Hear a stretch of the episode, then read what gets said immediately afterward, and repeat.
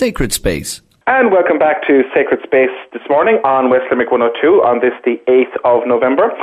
On the programme this morning, I'm joined by John Keeley and Anne in studio. And on the phone, all the way from West Cork, we're delighted to have Alice Taylor. Good morning, Alice. Good morning. How are you keeping? Very well.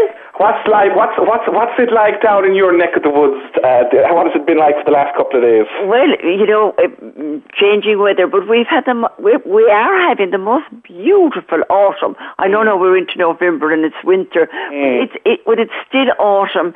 I think it was because we had such a wet summer. Trees, shrubs, everything grew amazingly. There was an amazing growth.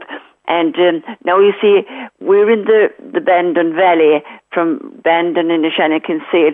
Total wood, both sides of the road, all the ways along. The colours of the trees at the moment would make your take, make your breath stop. You go, ooh, they're, they're, they're magnificent this year. I think it's the most beautiful autumn we've had for years. It, so, it sounds wonderful, I have to It's say. It absolutely lovely. sounds beautiful. And of course, as you said, it is, it is kind of, we're just into the beginning of November. It's hard to believe how fast, uh, you know, the, the, the time is going.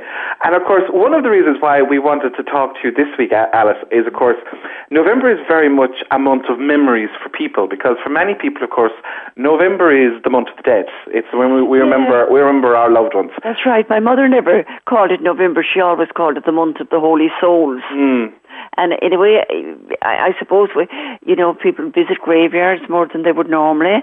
Eh, our church here in the village now, we have the graveyard around the church, which I think in a way is lovely because you, when you go to mass, you pass in, you you, you pass your grave, and um, um, people keep keep the graves beautifully, and uh, it's lovely. I think a graveyard is such a restful place to walk around, and. Um, you know, you, you when you see the different names and you remember them, and and it's lovely. And I think a graveyard reflects uh, a village or a town. I think a well kept graveyard speaks volumes about a place and the respect people have for their dead.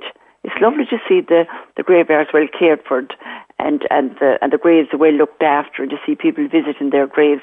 I think it tells a lot about a place. It does actually. I'd, I'd agree with you there. Actually, it just reminds me actually of a poem in one of your books.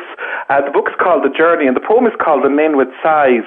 And I love it. It talks about actually uh, keeping the graveyard, and, and there's a great line in it when they talk about the crack of the blade on stone That's brought forth blessings on the dead, which talks about you know the cutting of the grass with scythes. That's right. That was way back when we had, um, you know, we used to do the the graveyard uh, maybe once every couple of months. Now it's maintained regularly. We have a voluntary group and they come uh, once a week and it's done. But that time. Um, it wasn't done regularly, and mm. um, so then every so, you know every couple of months we'd organise a team. When I say they brought scythes, that will make you realise how far back it was. and Yeah, it- bring scythes, and were, these were farmers, countrymen, mm. and it was lovely. I used to be with there with them, and I loved it because you know they they'd uncover a stone, and invariably they knew who was under that stone, mm, and they were able to tell the stories about it. Yeah. And, uh, you know, in a sense, I can remember thinking at the time, well, how lovely this is. And when it was all finished, then, uh, you know, the dusk would be coming in and the moon would rise behind the church. And you think, well, what a beautiful scene.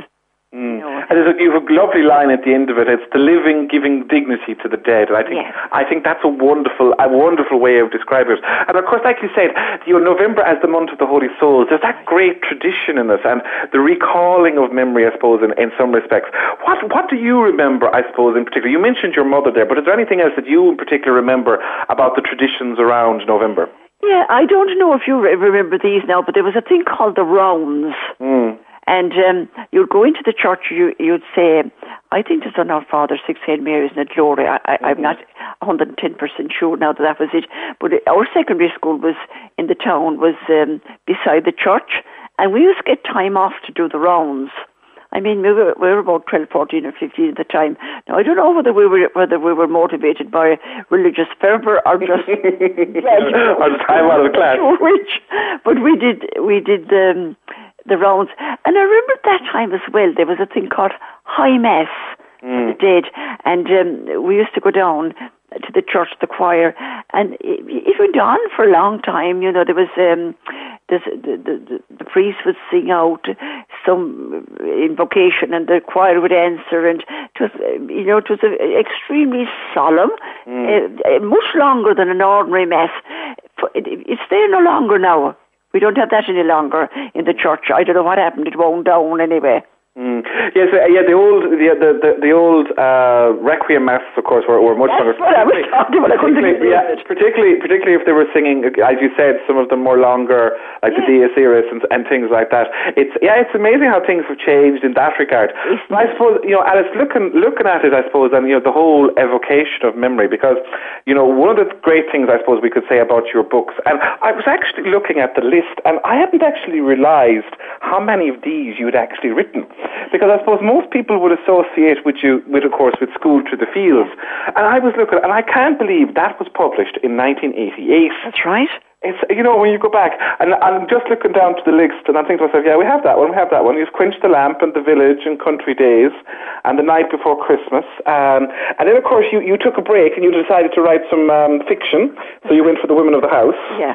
And of course, then there was a number of poetry books along there as well. Yeah, and then I did the parish. Yes.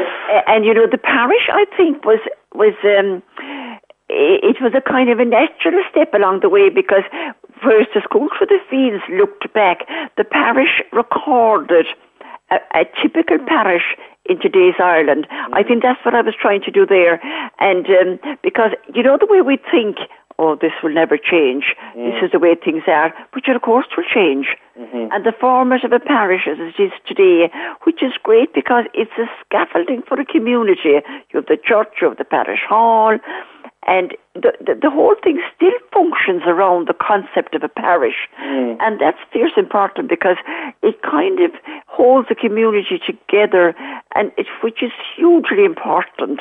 You know, and I see here now that um, we have a few new housing estates in the village, and the church, in a way, is is a great community um, link. Mm. You know, when they come and they meet people outside the church afterwards, so it serves you know, it serves more than, than, than, than a religious purpose. And I don't know if you have it in Limerick, but we have here the stations. I'm not talking about the stations of the cross now. the stations in the different houses. The stations in the different houses. Mm. I think that's a lovely tradition mm. because the neighbours gather, and especially if there's new houses built in that town land, mm. um, they come in and they meet the neighbours and they pray together and they, they have their tea and they, they, you know, it's it's a great it's a great social um, network as well, the stations, and I think that's they're serving a huge purpose. Mm. It's it's an important point actually you raise because of course we're living in a challenging time where maybe a parish might necessarily have its own resident priest anymore. Yeah. But of course, as, as you know, but it goes back to the point: the priest isn't the parish identifier. The parish identifies itself in terms of how it as a community comes together. That's right. And so long, you see, for a long, long time, uh, the parish was identified as the priest. Mm. And but um, I suppose that was a misconception in a way, but that was the way it was. But most parishes now um, you know, that had maybe two or three priests have only now one, and they're worked to distraction point. I mean, they're trying to cope with so much. So the laity are coming on board. And you know what I think, you know, acceptance of the laity doing things. Now, we have this preconceived notion that is that that the church are hesitant to come forward, and that's true in in, in some ways. But the laity, I think, have a huge problem in accepting the laity. We are really conditioned, I said, don't. I suppose this is our history. We kind of think we need a priest for everything, mm. but we can't have it anymore because he's not there. Mm. So the laity will have to accept the laity. That's that that's a that's a very very valid point. I suppose we're kind of used to tugging the forelock a small bit. Yeah, you see, you know, we, we're kind of preconditioned. Mm. But you see, I mean, should the the, the if you think back uh, before in Ireland when somebody died, they died at home, the wake was at home. We never they never saw priests until they came to the church. Mm-hmm. Then the funeral parlours came on board and they roped in the priest. He had to be there. You know, he, he had to be there for the rosary. He had to be there for several bits, all other different bits and pieces. Whereas um, the people led the rosary. There was always someone, you know, a neighbour. So the people did a lot more in earlier times. That changed, but now I think we we'll have to go back because it, it should it should be resting with the laity. Mm-hmm. And it's, it's an important point. It's, it's, something I know John Lorraine picks up again and again in the program. Is this whole kind of uh, taking responsibility for ourselves? We're, you know, we should we should still be wet from our baptism in many respects. It just doesn't happen as we're children, and that's the end of it. And I, I love that idea that Lorraine has some from time to time when she when she's on the program. Yeah. But I suppose Alice, I suppose one of the things I suppose I, I actually that expression you used from your mother actually is a lovely one. November being the month of the, the month Holy of the Holy Souls, and isn't it? I mean, doesn't it conjure up a lovely image? And I think during November they're closest to us. You know, you're more conscious of your of your Yeah. family members and your friends that are gone. I feel that anyway. We have here in the church and Innishannon, uh, we have um, you know the adoration. Now we had one day in in there's two churches, well, it's three churches actually, up to Knockavilla and Innishannon.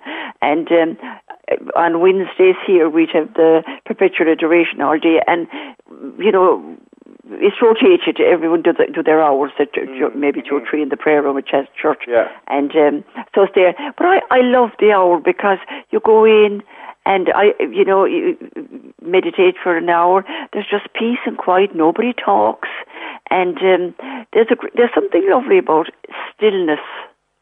Just the stillness for an hour. And I was yesterday. I was it was on here, and I was up there for the hour, and um, I thought there was a richness about it because it was November, mm-hmm. and I, I kind of felt the Holy Souls are closer to us in November. Now they're always close to us, but I think we're more conscious of it in November. Tis we, tis we lack the, the, the you know the perception of the closeness. But in November, I think we we are more conscious of them. We bring them closer to us. ourselves. We open ourselves up, if you like. Hmm We do. We do, and it's it is something because I, I, I I've I've worked overseas, and and one of the things that always strikes me is how we do funerals in Ireland, Yes. and well, particularly in rural Ireland. Yeah. Um, cities is slightly different, um, you know, but particularly and uh, particularly in contrast to our neighbours in the UK. Oh yeah. It's- die at all there, you know. Yeah, and and uh, it's it's it's you know it's the whole sense that it's it's there's a, a kind of a, a, gathering around or Yeah. a meitheal almost to, to Yeah. the dead. Yeah, I think we do a great job on funerals. Mm. I mean, I think you know you can't ignore that, and you know, in some in some cultures they almost try to do that. Mm. They treat it as a non-event. It isn't a non-event, mm-hmm. and it has to be. And I think rituals get people through it. Yes. And ritual, ritual, as you said now, a very important word there is the ritual of getting through it and how we, and it's not just, we're not just talking about the rituals of prayer, but No. even the whole thing of people coming to sympathize, Yeah. Maybe neighbours helping to open the graves, although that's not as common as it once was. No. Uh, you know, but it's those things. It's, there's a, everyone knows there's a process for dealing with There is, and people, and the- there's a, a, a, habit here now. You know, when there's a wake on, people people bring they cook and they bring uh, cake and different things. The neighbours uh, bring, provide the food in the house, and there's something lovely about that. It's, it's as if the whole community um, come in, and the people, the family, who, you know, who, are- who are grieving, they don't have to do anything about catering for the funeral. The neighbours do it in the kitchen. Mhm. And I Well, think that's I have to say now I can I can associate that very personally. It was my my own grandmother died in August, and I have to say a number of the neighbours came in and they were great to help us out over the few days of the of the Yeah. funeral. So they were they're absolute they were absolutely mighty. Yeah, that's a great. I think that's a great custom. Yeah, it's it's, it's and as well as that, if the wake is in the house, uh, people stand around and they talk about the person and they tell stories and and often the family hear things that they mightn't know because older people who knew the you know the the person who died when they were much younger. And it's a great you know, it's a great gathering and a great sort of a sustaining for the family. And yeah, I think it's it, uh, that's a great process. Mm. Now, as you said, it's it's it's a process, I suppose, of kind of of handling it. And Yeah. in particular, I was very struck by your book, and the name of it is escapes me right now. About and time stood still. As time stood still. Yeah. And it was a wonderful book. Yeah. I have to say now, I, I read it. I was I was away when I got it, and I read it. And there was there was stories, and that you said was you, you shared your experiences of dealing with the deaths of Yeah. different members and friends of the family.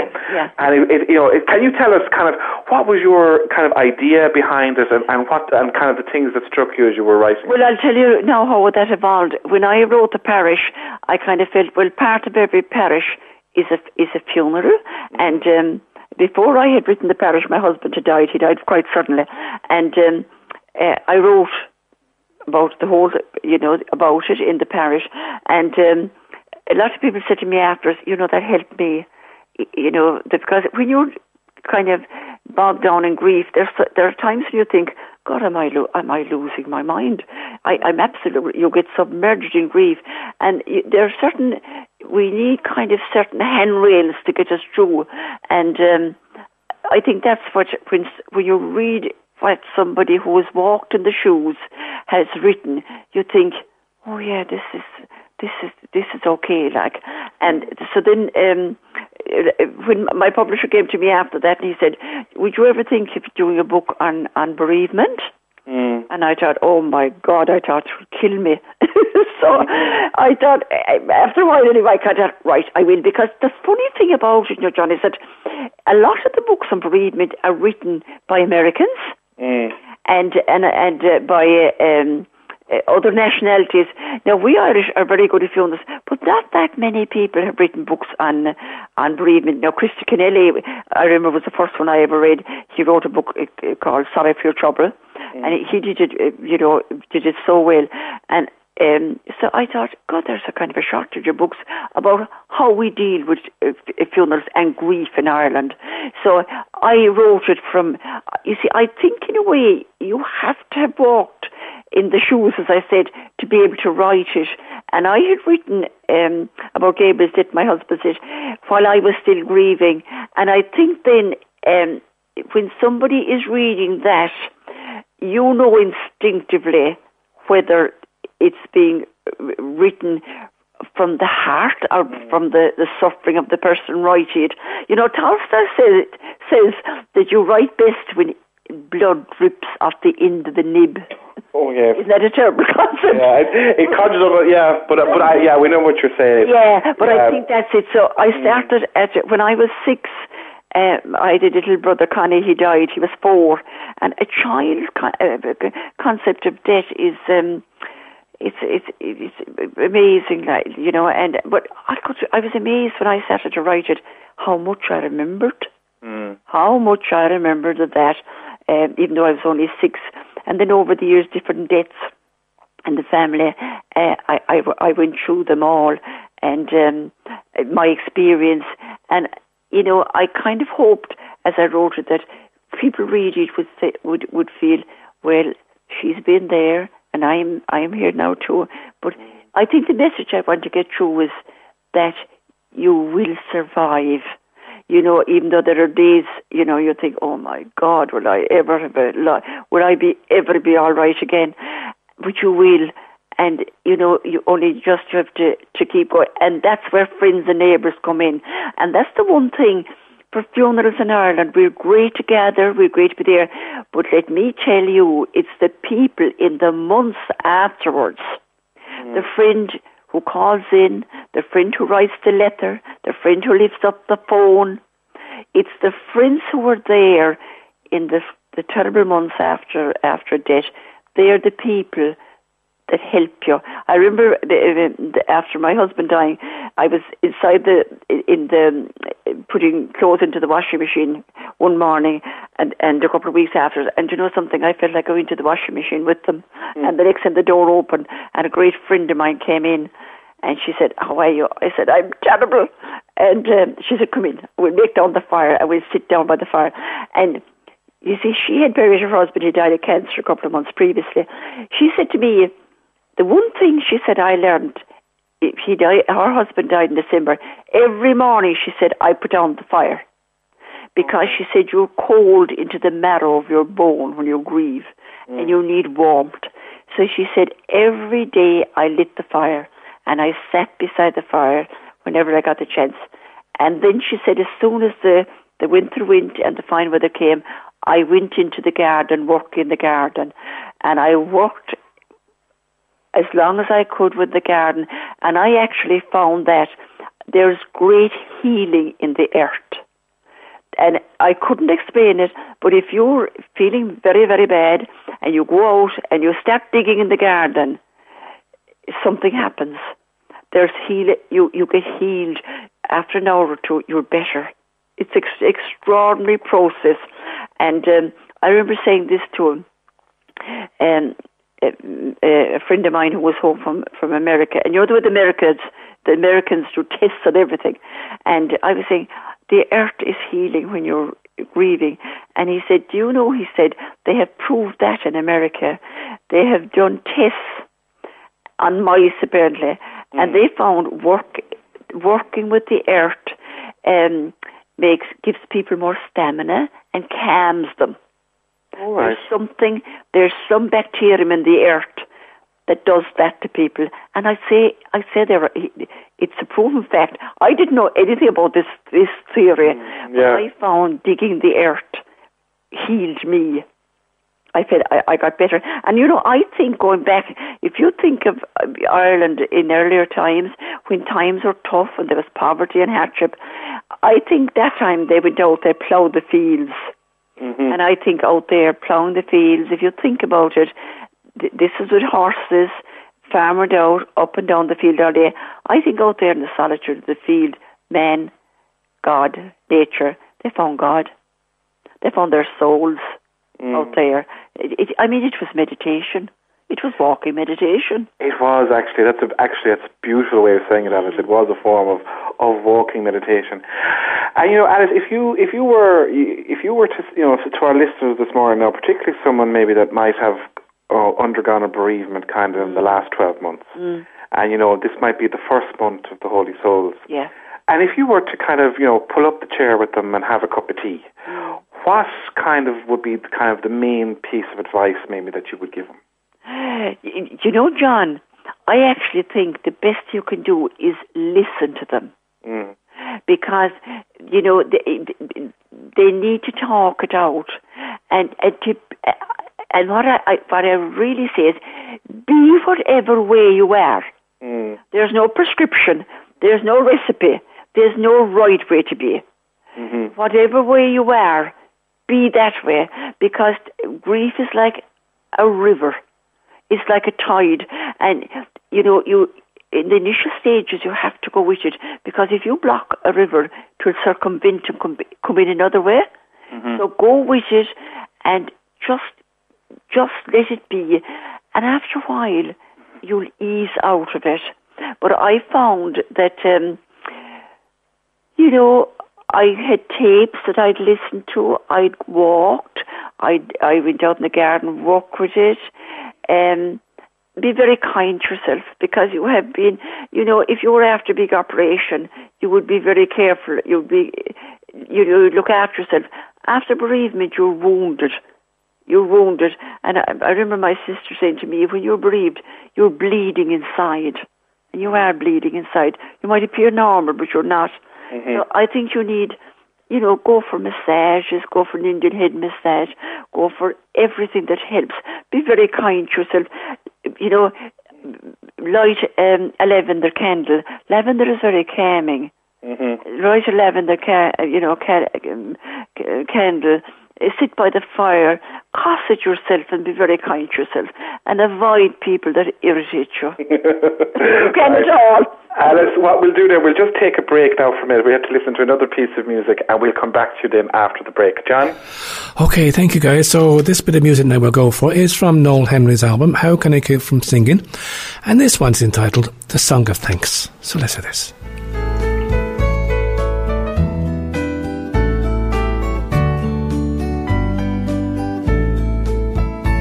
I can see now as I walk this path of life. Along with sunshine comes a little strife, and with it often comes a broken heart, and you feel like your whole world has come apart. And then from out the darkness comes a light, a light that says, I'm here to help you fight. A light that shines so brightly from above. If we only put our trust in His great love. Lord, you've opened up my eyes and now I see the wondrous gifts that you have given me. Like my health, my friends, my faith and family. And living in a country that is free. So help me, Lord, to realize and say a prayer of thanks for each and every day. For I know not what tomorrow has in store. And soon you may be knocking at my door.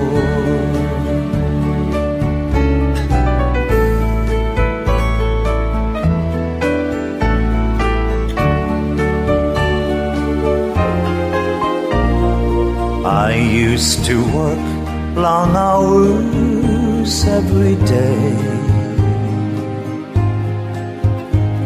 And at times I thought I don't have time to pray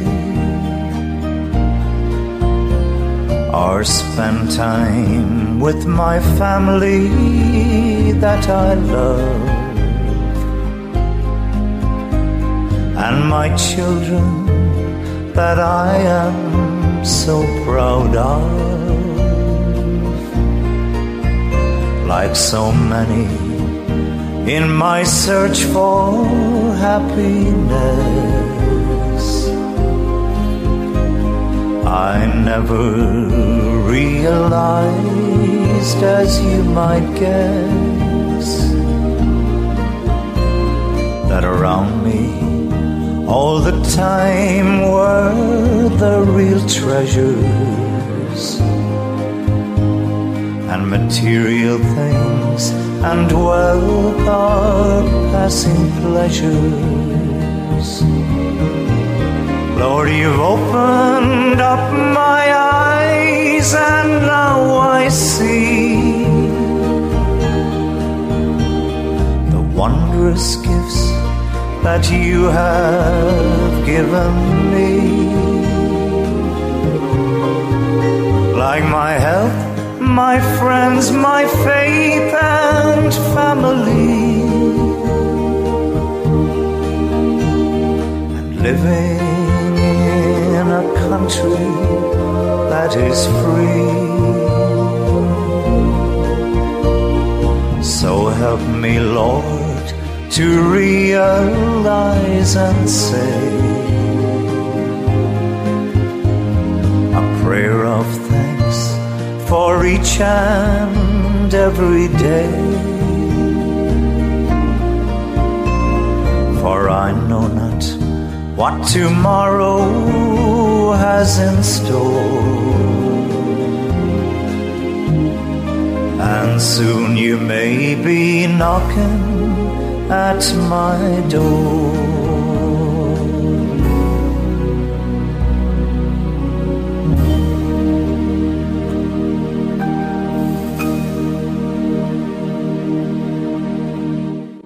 Sacred Space. So, welcome back again to the third and final part of Sacred Space here in West Limerick 102. My name is John Keeley, uh, joined the studio here by Anne, and I'm sure you'd all uh, must be really enjoying this this, this wonderful um, conversation between Shane and our good friend Alice Taylor, who's joining us all the way from Cork. So, Shane, I'll let yourself and and Alice uh, talk away, please. Thanks very much, John. Alice, just before the break, we were just we were just reflecting, I suppose, on, on, on ways, I suppose, for people, particularly at this time of the year, who might be feeling a bit blue, I suppose, particularly as the evenings close in, and and and and how to deal with things. And I was just looking there at a couple of your poems in the book, The Journey, and there was two in particular. I was wondering if you'd be so kind, maybe, to read for us. And the first one is The Backyard. Could you tell us maybe a bit about this one? Well, the backyard. Um, my husband died in November, and um, always before before Christmas we had the tradition. I suppose I brought it from the farm where I grew up. There'd be big clean up for Christmas. Mm-hmm. So I went out in the backyard feeling, oh my God, so bad. And I thought, oh God, will I wash, clean up the place, hose it down, tidy up the place? And I'm, I, I mean, I'm a pure stupid where water hoses is concerned. I, I mean, Gabriel always linked them up. when I was tackling the water hoses, I thought, oh, Mother God, how can I manage this? And I came in and I wrote this poem, and the poem is called The Backyard. Yesterday, I washed the backyard with a mind full of throbbing pain. Scalding tears joined pipe water through hoses that you had connected. It is in the ordinary, everyday things that I miss you most. When all was clean and rearranged, I asked myself, why did I bother? But you were never one to sit and moan. You would have kept going, and so must I. Because savage grief must be worked through and grappled with hour by hour, so that one day your memory becomes a glorious tub of flowers. I love that last line that one day your memory will become a Yeah, glorious tub of we- flowers, Alice. It's Yeah, beautiful. I have lots of tubs in the backyard, and I, I suppose I, I kind of thought, you know, come spring there'll be daffodils and tulips and uh, primroses, and you know that would be a sort of a celebration of Gabriel rather than, you know, rather than mourning. So you know, I think beautiful things when you create beautiful things, you mm. bring back beautiful memories. You said to me before we came on air that the next poem is actually one of your favourites, I think, Yeah. and it's called Kindness. kindness. I think kindness is one of the most wonderful virtues in the world. I think kindness oils the wheels of life for everybody.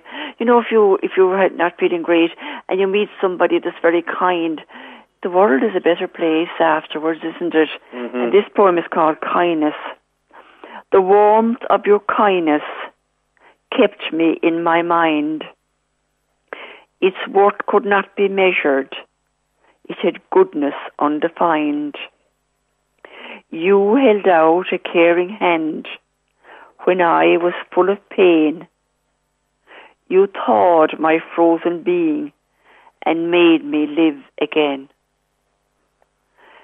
And I think Beautiful. It's a beautiful piece, Alice. yeah, I think that's what kindness does to you. If you're in a frozen state, you meet somebody who's kind, and it it thaws the it thaws the ice inside in you.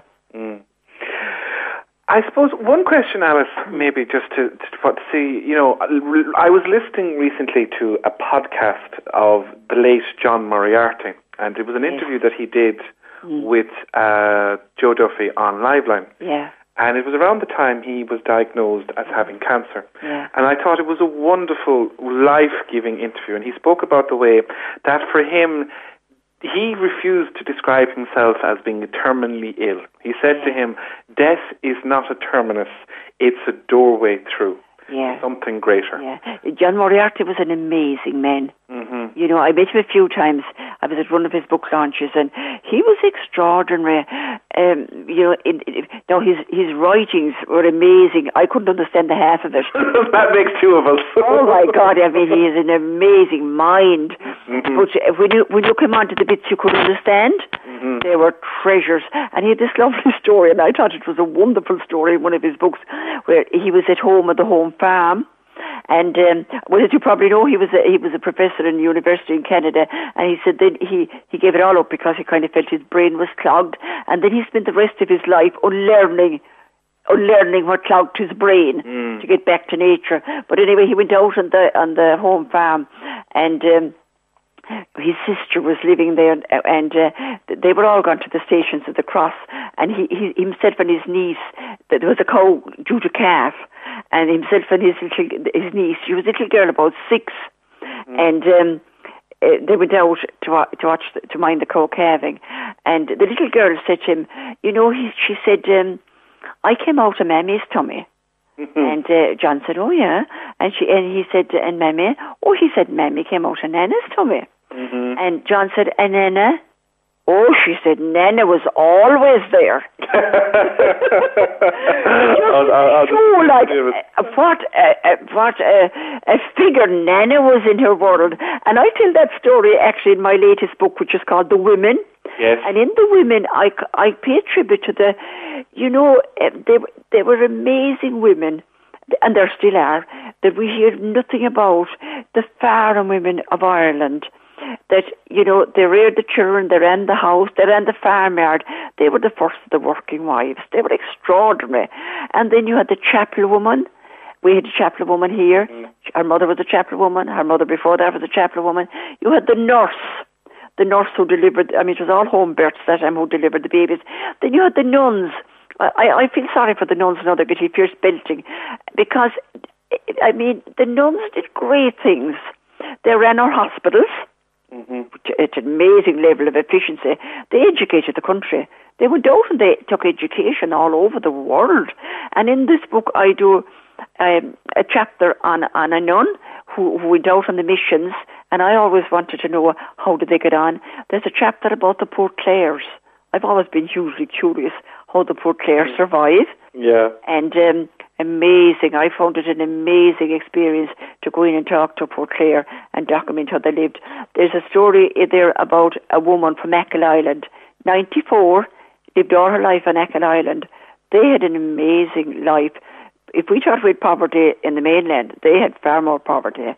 But all these women, unheralded, uncelebrated, but the life force and the backbone of Ireland. And that, that book, Alice, is, is is just newly published, is it? It's just out. It just came out in October. It's called The Women. Because the women, you know, that expression, my father would always say, I mean, my father had five daughters. And, Oh, uh, God. and he used to always say, oh, my- oh my God, he used to say, pity the man that has five daughters. But anyway, he'd say, oh, if somebody called and he was on his own, he'd say, oh, the women are gone to town. And I have a niece married here to a farmer outside the, the, the village, and he would still say that, oh, the women are gone. And it's a very rural term, the women. hmm And it kind of signified the strength of women, hmm you know? Yeah, it's not, it's not it's not kind of meant derogatorily at all. No, no, oh God, no. It's anything but. Hmm It's a kind of a tribute because, um, I mean, I look back and think of my grandmother. My grandmother ran the farm when my grandfather died quite young, but she ran the farm, but she was a force to be reckoned with. There was extremely strong women laced throughout the community when they had really, you know, I mean, they had no inheritance rights or things like that, but still, they, they kept going despite all the odds They did. and they had great faith. I mean, we knelt down every night and we said the rosary. And the, I think the rosary has an amazing strength. Um, you know, if if bad news comes into a house or there's a sudden death or anything, and there's total confusion, and and you know everybody is bereft. If the people need, I've I'd experience of that here. If somebody says we'll kneel down and we'll say the rosary, hmm it restores tranquility and calmness. And I think it's the Hail Mary, Holy Mary. That's a mantra. hmm It Very calms much the so. mind. So. I think the rosary, um, you know, it served a lot of purposes You know, and you know when you think about it now, a lot of the practices of our childhood, we got awful smart in and sophisticated, and we thought, oh, for God's sake, that's all old fashioned. But now I think we're going to we're having a second look, and what we decided was old fashioned. Should it had decades of wisdom built into it? Built into it. Yeah, like the rose with the wakes. A lot of thing, things were they were very well thought out. Mm-hmm. Even though we thought they weren't, but they were. Alice, I'm afraid we're running out of time, and I have to say I'm very sorry that we are because I could sit and talk to you for another hour. Well, we might have you back again on the program at some stage. if Yeah, yeah. Well, I'd be back. delighted to come on any time. Yes, it was wonderful having you on the program this morning. Yeah, I enjoyed it. I have to say, and thank you very much for sharing with us your wisdom, particularly for people, you know, in this in this year. And like you said, your new book is out. It's called The Women, and as as as Gaybo used to say, available from all good bookshops. John, back to you. Alice, thank you so much for joining us this morning. It was a pleasure having you on, and no doubt we'll have you on again. Thank you very much. And Shane, thank you so much for joining us from Dublin. We're going for the final bit of music, and I think there's only one piece of music really that I can play. After listening to Alice there, really it was all about people. We need people so much in our lives. This one is from uh, Mark Forrest, from his album Centre Stage, and this one is entitled People. So next week, God bless you all, and thank you for joining us. Bye bye now. bye bye.